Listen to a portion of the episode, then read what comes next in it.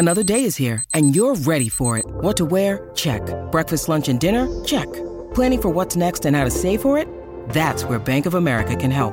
For your financial to-dos, Bank of America has experts ready to help get you closer to your goals.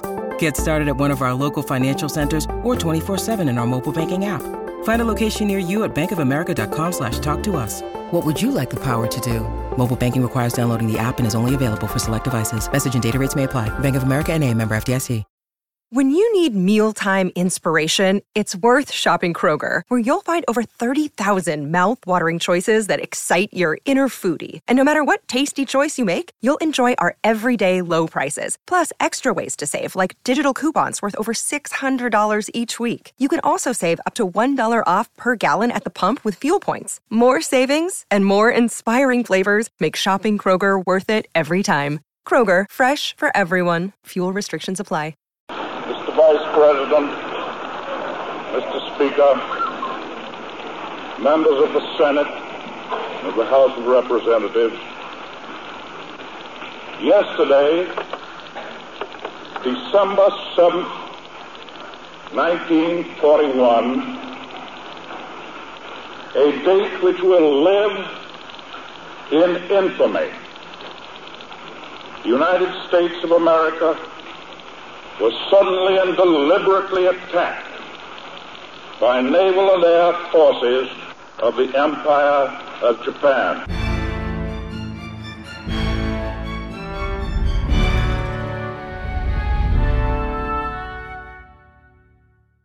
Hello and welcome to today's bonus episode, and it's the attack on Pearl Harbor on the 7th of December 1941, which brought America into World War II. Hitler declared war four days later, and the rest is history. Alan Bardos joins to discuss the build up of antagonism between the US and Japan, the attack itself, the intelligence failures, the military figures involved, and we talk about the template for the Japanese, a little known British victory in the Mediterranean a year before.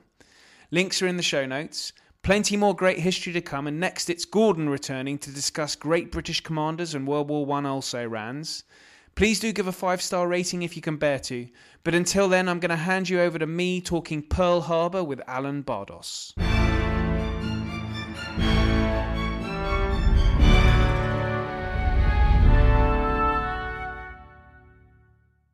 Alan Bardos, welcome. Great to have you on.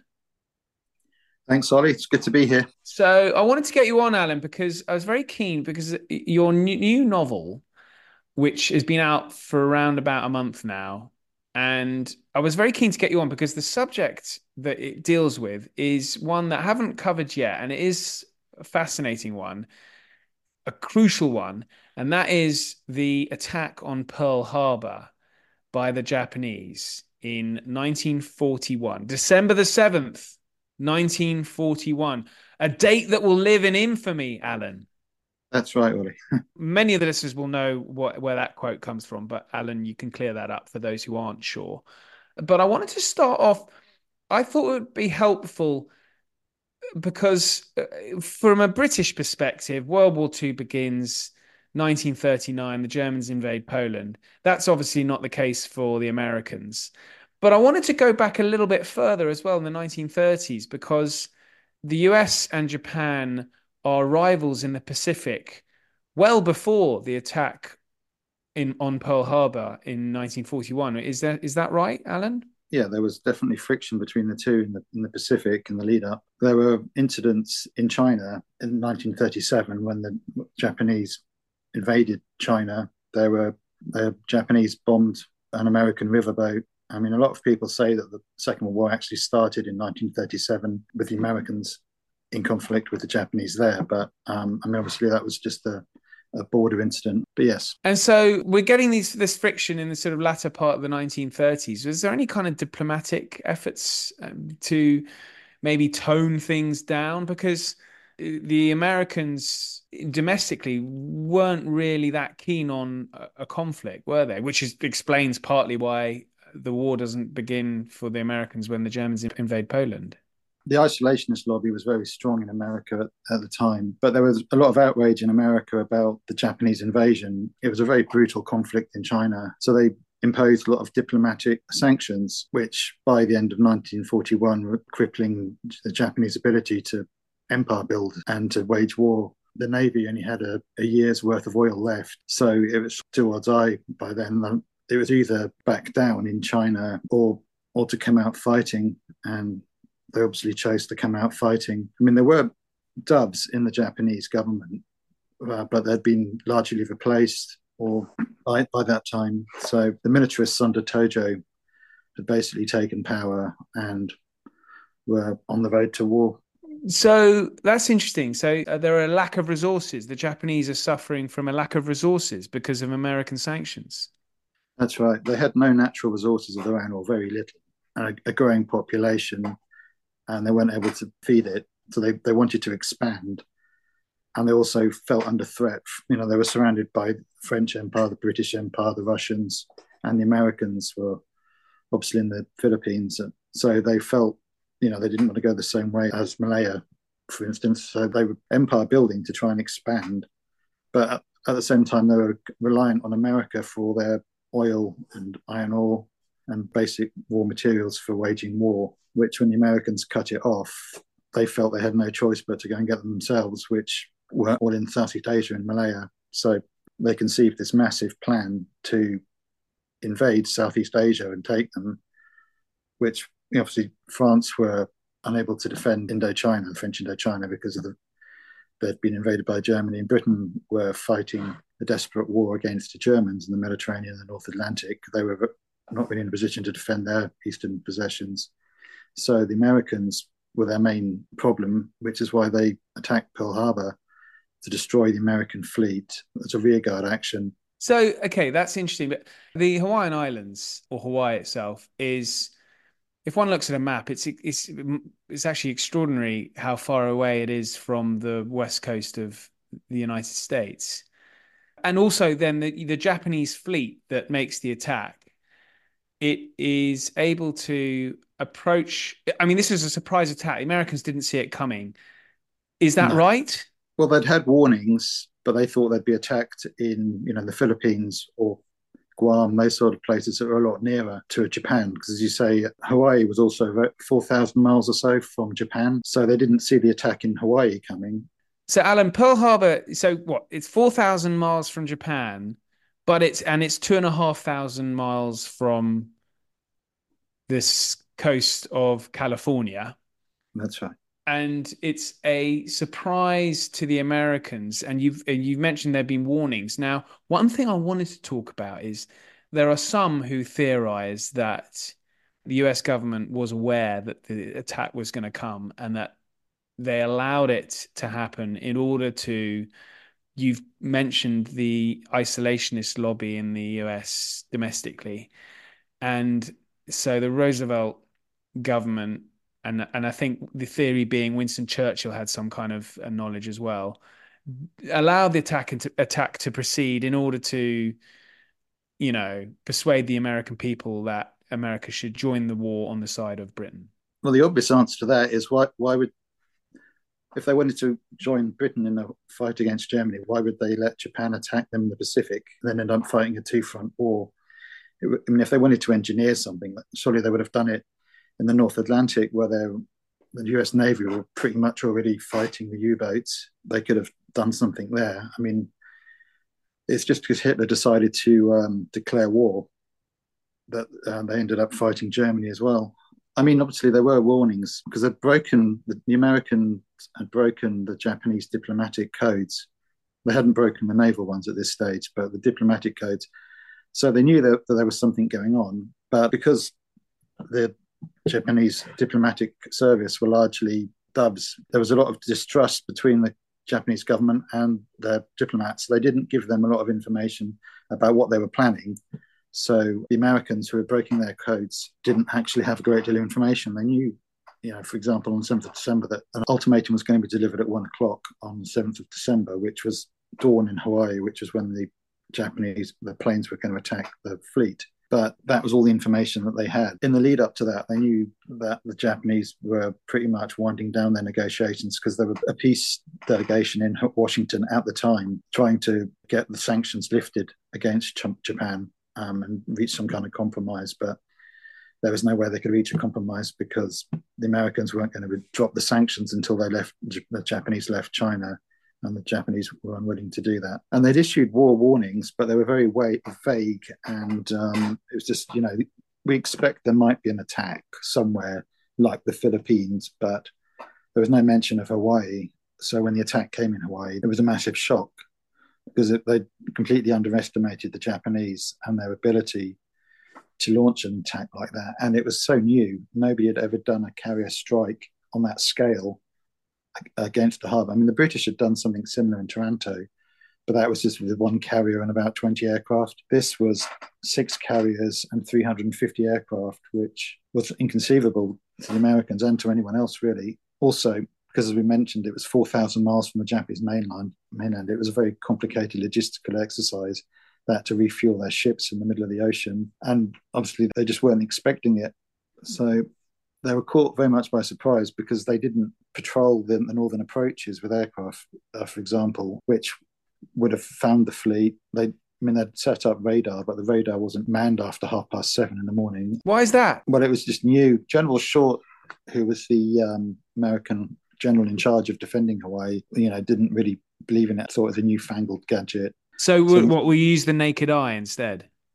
Well, they didn't even think that. You know, I mean, they had they thought the main threat would come from saboteurs because there was a massive Japanese population in Hawaii. I think it was the biggest outside of Japan, and they thought that there would be a you know threat from saboteurs. So they had all their aircraft were lined up in the runway. They didn't have fuel and tanks or bullets because they didn't want to leave anything explosive for the saboteurs to help them damage the planes. So they had and the anti-aircraft guns weren't properly manned. They didn't have a lot of ready-use ammunition. So it was a they were basically a sitting duck, really. So there was no real preparation. They, although these war warnings had been issued, they hadn't actually done anything about it, really, because they didn't think it applied to them. You know, they were sitting in a tropical paradise, thousands of miles away from the Japanese mainland, and they thought the war would be in the Southeast Asia. So that's the war they were preparing for. They were doing training for that. That's what they thought they would be fighting. So when the Japanese came over the horizon with aircraft, they were completely taken by surprise. So the U.S. Pacific Fleet, which is stationed in Pearl Harbor, and that's the headquarters of the Pacific U.S. Pacific Fleet, isn't it? Yeah, but it had only been there for a few months. It, previously to that, it had been in San Diego on the American Pacific coast, and Roosevelt ordered it to be moved there as an implicit threat or tacit threat to Japan to, to keep them in check, which wasn't a popular decision with the Navy because the harbour wasn't ideal for them it was a bit of a bottleneck and they didn't really have all the facilities they needed. Interesting. Okay. So the Japanese fleet then that attacks, you mentioned it, six aircraft carriers. Uh, just really interesting to get an idea of the naval force that was steaming towards Pearl Harbor for the attack. 350, uh, well, 353 planes attacked in two waves from these aircraft carriers, and it was a completely new an original idea, unprecedented. And so we've got six aircraft carriers, the aircraft are these zeros? Is it dive bombers? Are they or are they using sort of more heavy bombers? Well, yeah. Well, they used the mix. Um, well, they had zeros with a fighter cover, um, but there were also torpedo planes, and which they also used as level bombers, which drop converted shells into bombs. Which is one of them hit the USS Arizona in the magazine and blew it blew it up. That's this extraordinary photograph. I'll put a link in for the listeners to uh, to click on that because that, it's just this dramatic image of the Arizona that got hit in the magazine. Then they, they dropped the bomb on it, and it just went. It was a lucky hit. They were just flying over, and it hit it in the magazine, which over a thousand American sailors died in the you know in seconds, which were half of the entire casualties that they suffered on that day were killed in the Arizona. They were dive bombers as well. They did a, variety of attacks designed to confuse the air, the, the gunners defending because they would attack um, dive bombing and level bombing and torpedo bombing.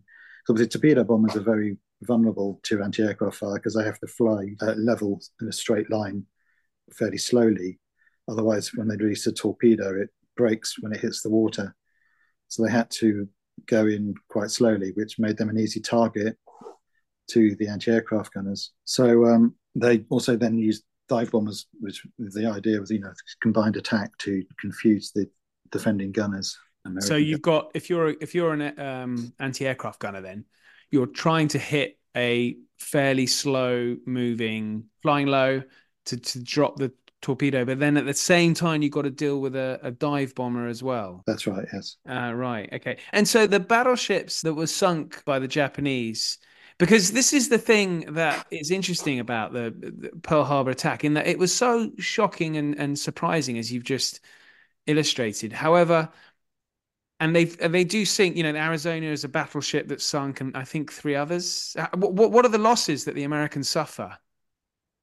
And then we can get on to whether whether we can look back today and see whether it was a success or not. Well, they sank two battleships were completely destroyed. The Oklahoma, which capsized, and the Arizona, which blew up. And then there were six other battleships that were damaged to varying degrees. Overall, they um, sank and damaged 21 ships of different types and destroyed 200 aircraft on the ground, which were um, pretty much all the aircraft that they had on Hawaii. So it was a fairly significant defeat. I mean, in minutes, they rewrote the whole balance of power in the Pacific because the Americans lost, you know, all their capital ships. But as I say, they um, they attacked in two ways, which were very effective. But there were suggestions that they should have done a third wave. But the Americans, by this time, obviously their their anti-aircraft fire was intensifying, and um, Nagumo, the Japanese commander, Nag- was, uh, um, Nagumo, Nagumo, yeah, he um he he decided that they shouldn't launch a third wave because the longer they stayed where they were, the more chance they were of being discovered. They was worried about submarines, and obviously the Americans launching a counterattack. Um, their carriers were still out on patrol, um, and in fact, the USS Enterprise did try and hunt them down after the attack. They returned to harbour, but the controversy for the Japanese is that the Nagumo didn't launch a third wave which probably would have destroyed the USS Enterprise because obviously it's one aircraft carrier against six. And he didn't attack their um, dockyard facilities or their oil. They had these massive oil farms, hundreds of thousands of gallons of oil, which, if they'd destroyed all that, crippled the Americans' ability to well repair their ships, which they managed to do. Six of the damaged battleships were returned to service eventually, and the oil that they didn't destroy was used to power the aircraft carriers and the ships that won the Battle of Midway. So it could have been a lot more decisive. I mean, a lot of people have suggested that they could have replaced the oil quite quickly, but Nimitz, who became the commander in chief of the US Navy, said that if they didn't have the oil, they would have had to have evacuated Hawaii. It would have you know, been a Dunkirk in the Pacific because they would have been unable to defend it because their ships would have had no oil. So it could have been a lot more decisive obviously that's with hindsight and you know being able to look at the records and the analysis, which Nagumo didn't have. From his perspective, he achieved a stunning victory, which he had. It just the decisions he made in those few minutes could have affected the rest of the course of the war in the Pacific. At Evernorth Health Services, we believe costs shouldn't get in the way of life-changing care, and we're doing everything in our power to make it possible behavioral health solutions that also keep your projections at their best? It's possible. Pharmacy benefits that benefit your bottom line? It's possible. Complex specialty care that cares about your ROI? It's possible. Because we're already doing it. All while saving businesses billions. That's Wonder made possible. Learn more at evernorth.com/wonder. This episode is brought to you by Shopify. Whether you're selling a little or a lot. Shopify helps you do your thing, however you cha-ching. From the launch your online shop stage, all the way to the we just hit a million orders stage. No matter what stage you're in, Shopify's there to help you grow. Sign up for a $1 per month trial period at shopify.com slash special offer, all lowercase. That's shopify.com slash special offer. So you've mentioned Taranto, which is a um, Pearl Harbor on a much smaller scale in the Mediterranean. And this is something that features in your novel, um, Rising Tide, which the Pearl Harbor is the main subject of. And I just wanted to, um, your hero of, of Rising Tide, the stories around espionage and, and this kind of thing. Was Taranto something that the Japanese were looking at and learning from? And were the Americans looking at that and learning from it either, or any was anyone learning from it? Well, the Japanese definitely were. It didn't inspire the Pearl Harbor um, attack. They'd already been planning it for about a year before Taranto, but it was a, a proof of concept for them because obviously it was such a new thing for aircraft flying from a carrier to attack a heavily defended harbour. And in Taranto, we, the British sank three battleships and damaged cruisers and a lot of facilities with 21 biplanes that were you know went out with the Ark, but were reliable aircraft that their crews loved, the Swordfish. And yeah, within days of the attack, which that changed the whole balance of power in the Mediterranean for a time, and then forced the Italians to move their fleet to Naples, which was a less strategically placed port, which didn't threaten the convoys in the Mediterranean so badly. Within days of that, the Japanese sent their ambass- uh, their naval attaché from Berlin. He reviewed the scene of the attack, and um, they also had a full delegation went to review the scene in April 1941 and they had a very very detailed questions they asked the Italians and information they gathered, which was sort of the inspiration for my book. Because my character, obviously, Danny Nichols, is um, in the Fleet Air Arm in the beginning of the novel, takes part in the Taranto attack where he's injured, and then he um, moves into naval intelligence, where he becomes discovers that the Japanese had an interest in um, in the Taranto raid. Um, which is based on a true story with a, a chap called Johnny Jebsen, who worked for the Abwehr German intelligence, who was his family had had contacts in the Far East through a trading company, and um, he escorted the Japanese around around um, Italy, looking at all these harbour defences and specifically Taranto. and then he reported the, the Japanese interest to Dusko Popov, a friend of his, who was a British double agent. He was working for the Abwehr as well, but he was also working for the British. He, his loyalties were to the British, and um, he reported this back to British intelligence, and he'd also been given a questionnaire. So he, sorry, it his German handlers wanted him to um, go to America. He, they wanted him to go to Hawaii and gave him a list of questions that they wanted answered about America, and a third of that was all about Hawaii and um, the harbour defences in Hawaii. He reported that back to British intelligence, and um, which is where I got my idea from. And he eventually went to um, America, New York. He met with the blessing of uh, British intelligence and met um, Hoover, the director of the FBI in New York, who um, didn't believe a word of what he told him and completely completely uh, discounted his warning about the attack on Hawaii because Popov was a bit of a playboy, which partly was he contrived because that was cover. You know, he was just nobody would take him seriously as a spy because he was a playboy. You know, womanizing and drinking, and so which offended Hoover's Puritan sort of beliefs. He, and also he Hoover had um, a, a, policeman's attitude, I believe is what they say. He just wanted to, to arrest people. He wasn't interested in intelligence or forming networks or using spies to get information. He just wanted to, you know, arrest them with as much publicity as possible. So his interest in Popov was to use him to flush out German spies in America and help him catch spies. He wasn't interested in anything he had to say. I think also partly that was because he thought it might be the British intelligence or British government.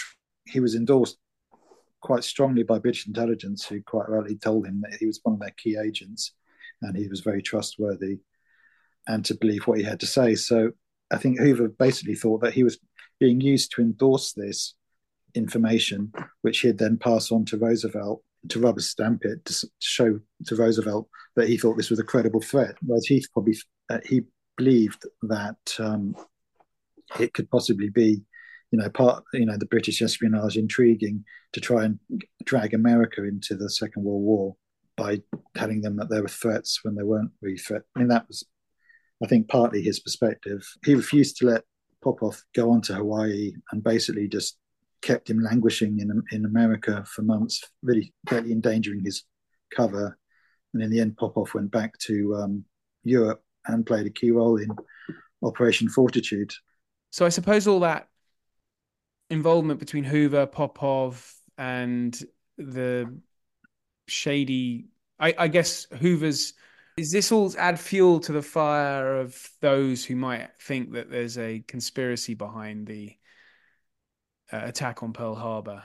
Possibly. I think um, that's never really been, but there were so many different things. It was such a catastrophic failure of intelligence or the American bureaucracy that the main focus has always been on this, um, that uh, on the decrypting of the Japanese diplomatic traffic, because um, that's where people always say that they they had secret information that they didn't share with Kimmel, the commander in chief of the American Pacific Fleet, which I think, as I say, that is a bit unfair because the information they had wasn't.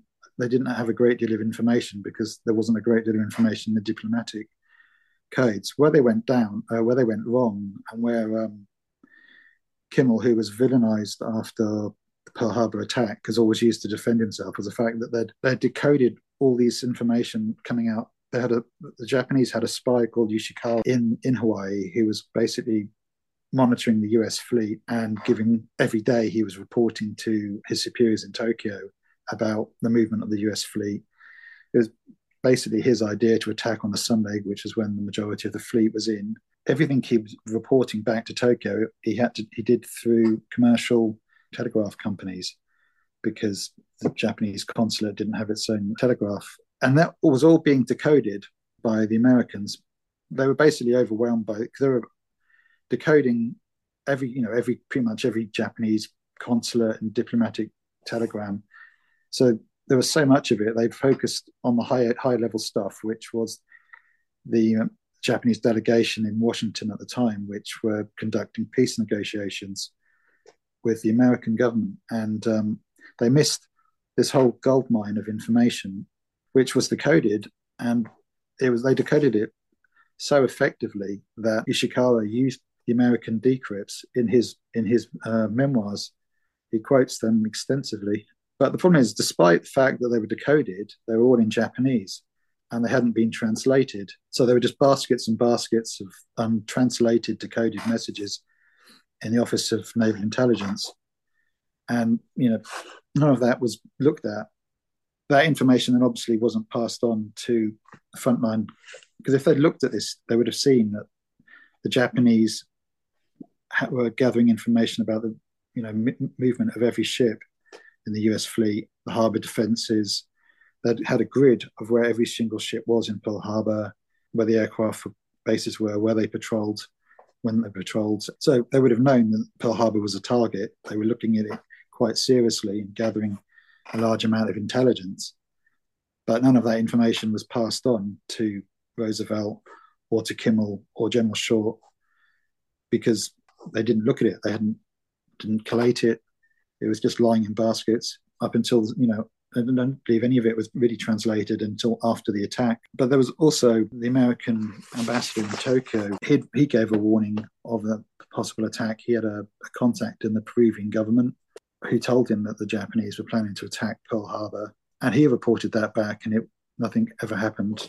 Uh, I assume it was just sort of dismissed as cocktail gossip. These kind of rumors were not uncommon, you know, in diplomatic circles. They just happened to be right.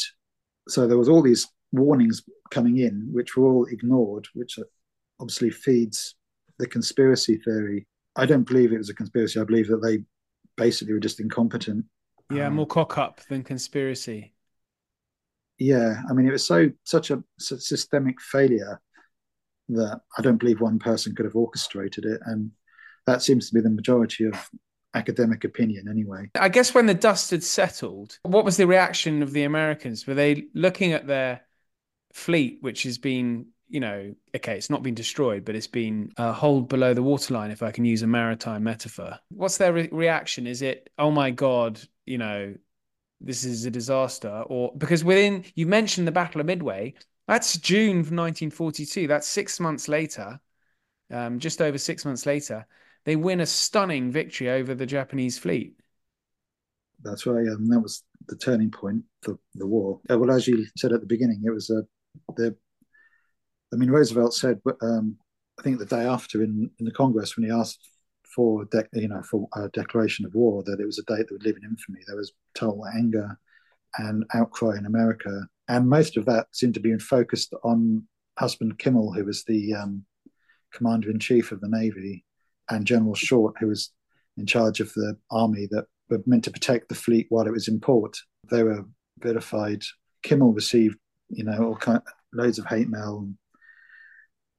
Kimmel was charged with dereliction of duty, which, you know, for a career army officer, a naval officer, is like about the worst thing you could say to uh, be charged with, which I, I think is unfair. And which obviously that's, you know, there's probably about eight congressional investigations, and that's sort of been overturned to errors of judgment, which I think you could make an argument that it was. Kimmel did make errors of judgment, but you could also argue that he made those decisions based on the information he had. If it had the whole picture, then he obviously would have made different decisions. But he was focused on fighting, you know, a conventional fleet ship to ship battle, which everyone thought would happen. Would that would be the how the war was fought? You know, they will say that you're always fighting the war from the previous war rather than the future war, and um, so he was focused on that. And um, he thought the only threat to Hawaii would be from submarines attacking convoys and possibly um, saboteurs. If he had had, you know, the, the Americans had these um, these amazing planes of Catalinas, which the, the, British at the time were using to great effect in the North Atlantic, but they had a range of about 2,000 miles. If he'd have used those to patrol the northern approaches to Hawaii, they would have um, seen the fleet coming days in advance, probably. And um, but he didn't do those patrols because he didn't think there was any point. He, it would disrupt his training schedule, and he also argued that he didn't have enough planes because all his planes were given to the British on lend lease.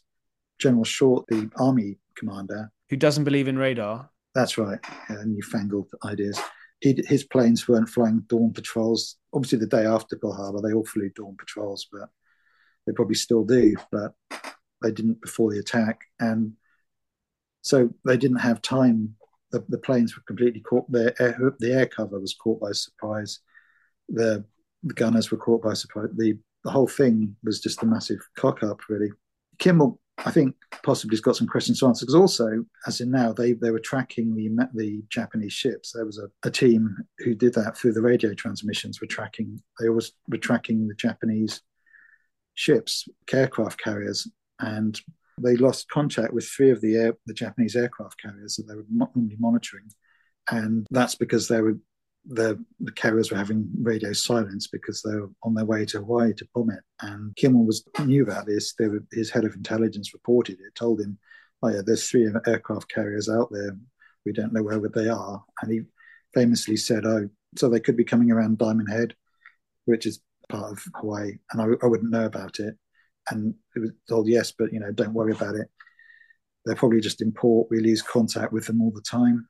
And obviously, he he had been issued war warning. They just were really vague, and none of them mentioned Hawaii specifically. So he didn't really do a great deal to prepare the fleet for an air attack because he didn't know it was coming. To say that's the idea, the idea that they were going to be attacked, it was just inconceivable to them. Yeah, and I suppose is Kimmel replaced by Nimitz? That's right. Yes, it's really fascinating that the Japanese really kind of upturn naval doctrine in this attack on Pearl Harbor. And is Nimitz is a lot more prepared for this new kind of warfare. He must be because he's just seen what the Japanese have done for his fleet. But yeah, the Japanese had had to develop new ideas, new ways of fighting because there had been a, a treaty in 1923 in Washington, which said that the Japanese fleet had to be smaller than the British and the Americans' fleet and they agreed to that at the time. So they had to look for different ways to even the balance, and aircraft were the obvious thing that they went for, and they developed aircraft under the terms of the treaty. They couldn't develop battleships, so they pioneered a whole new form of naval warfare. All the sides were looking at it, but it was just it was more sort of seen as a, a new idea, a novelty idea at the time until Taranto, which showed that it could carrier launched aircraft could could have an impact and change a decisive impact. Yeah, Taranto. It's so interesting, Taranto, because that's not something that I, I wasn't aware of until I'd read your article about it um, that you'd written for us, which I'll put a link in for the listeners if they're interested, because this takes place in November 1940. You know this, and this is quite a stunning victory for the British in a period of the war when there were very, very few victories, if any. That's right. It's one of the one of the first British victories of the war, and and it was a, a massive psychological effect. I mean, Hitler went ballistic, and he sent a whole load, whole load of the Luftwaffe down to hunt down and destroy HMS Illustrious, which was a carrier that launched the attack, and very nearly did destroy her. She, you know, pursued all around the Mediterranean. She went to um, Malta and was bombed incessantly in Malta. Nicholas Monsarrat, in um, the Cap- Chaplain of Malta, writes a really uh, incredible as part. I mean, it's a many stranded story, but it's a very incredible story when he talks about it in that book. Eventually, they managed to patch her up and sent her to America to be refitted because she'd pretty much decimated by the Luftwaffe. Very angry man, that Hitler. Yeah. This has been just uh, quite eye opening, really, listening about the. I didn't realize this sort of massive intelligence failure and the reaction of the Americans and the actually quite impressive military tactics used by the, the Japanese. It's just that they didn't follow through even further than they could have. It could have been a very different outcome. The war in the Pacific could have lasted longer. I mean, the whole idea was to try and cause a stalemate. I mean, they knew they couldn't possibly defeat America, but they wanted to make it as hard as possible for them to counter attack after Pearl Harbor, because I mean, obviously their fleet would have been destroyed. They would have had would have taken them years to recover. By which time they hoped they would have been fighting in Europe and wouldn't had the capacity or the will to fight them in the Pacific. They could have had all their natural resources of Southeast Asia and expanded like they wanted to, and the Americans would have been unable to respond. Great stuff, Alan. Well, so um, th- is this the first in a trilogy? I think is that right? Yeah, the next one's going to be in the Mediterranean in, invasion of um, Sicily and Italy. But I'm only just starting that, so that might all change. Great stuff, Alan. That's well. This has been really interesting. Thanks so much for your time. No, thanks. Thanks for having me, Ollie. Thanks so much for listening. Plenty of great history to come, including World War One, British commanders, the Mafia, the Mau Mau uprising, and much, much more. But in the meantime, thank you and good night.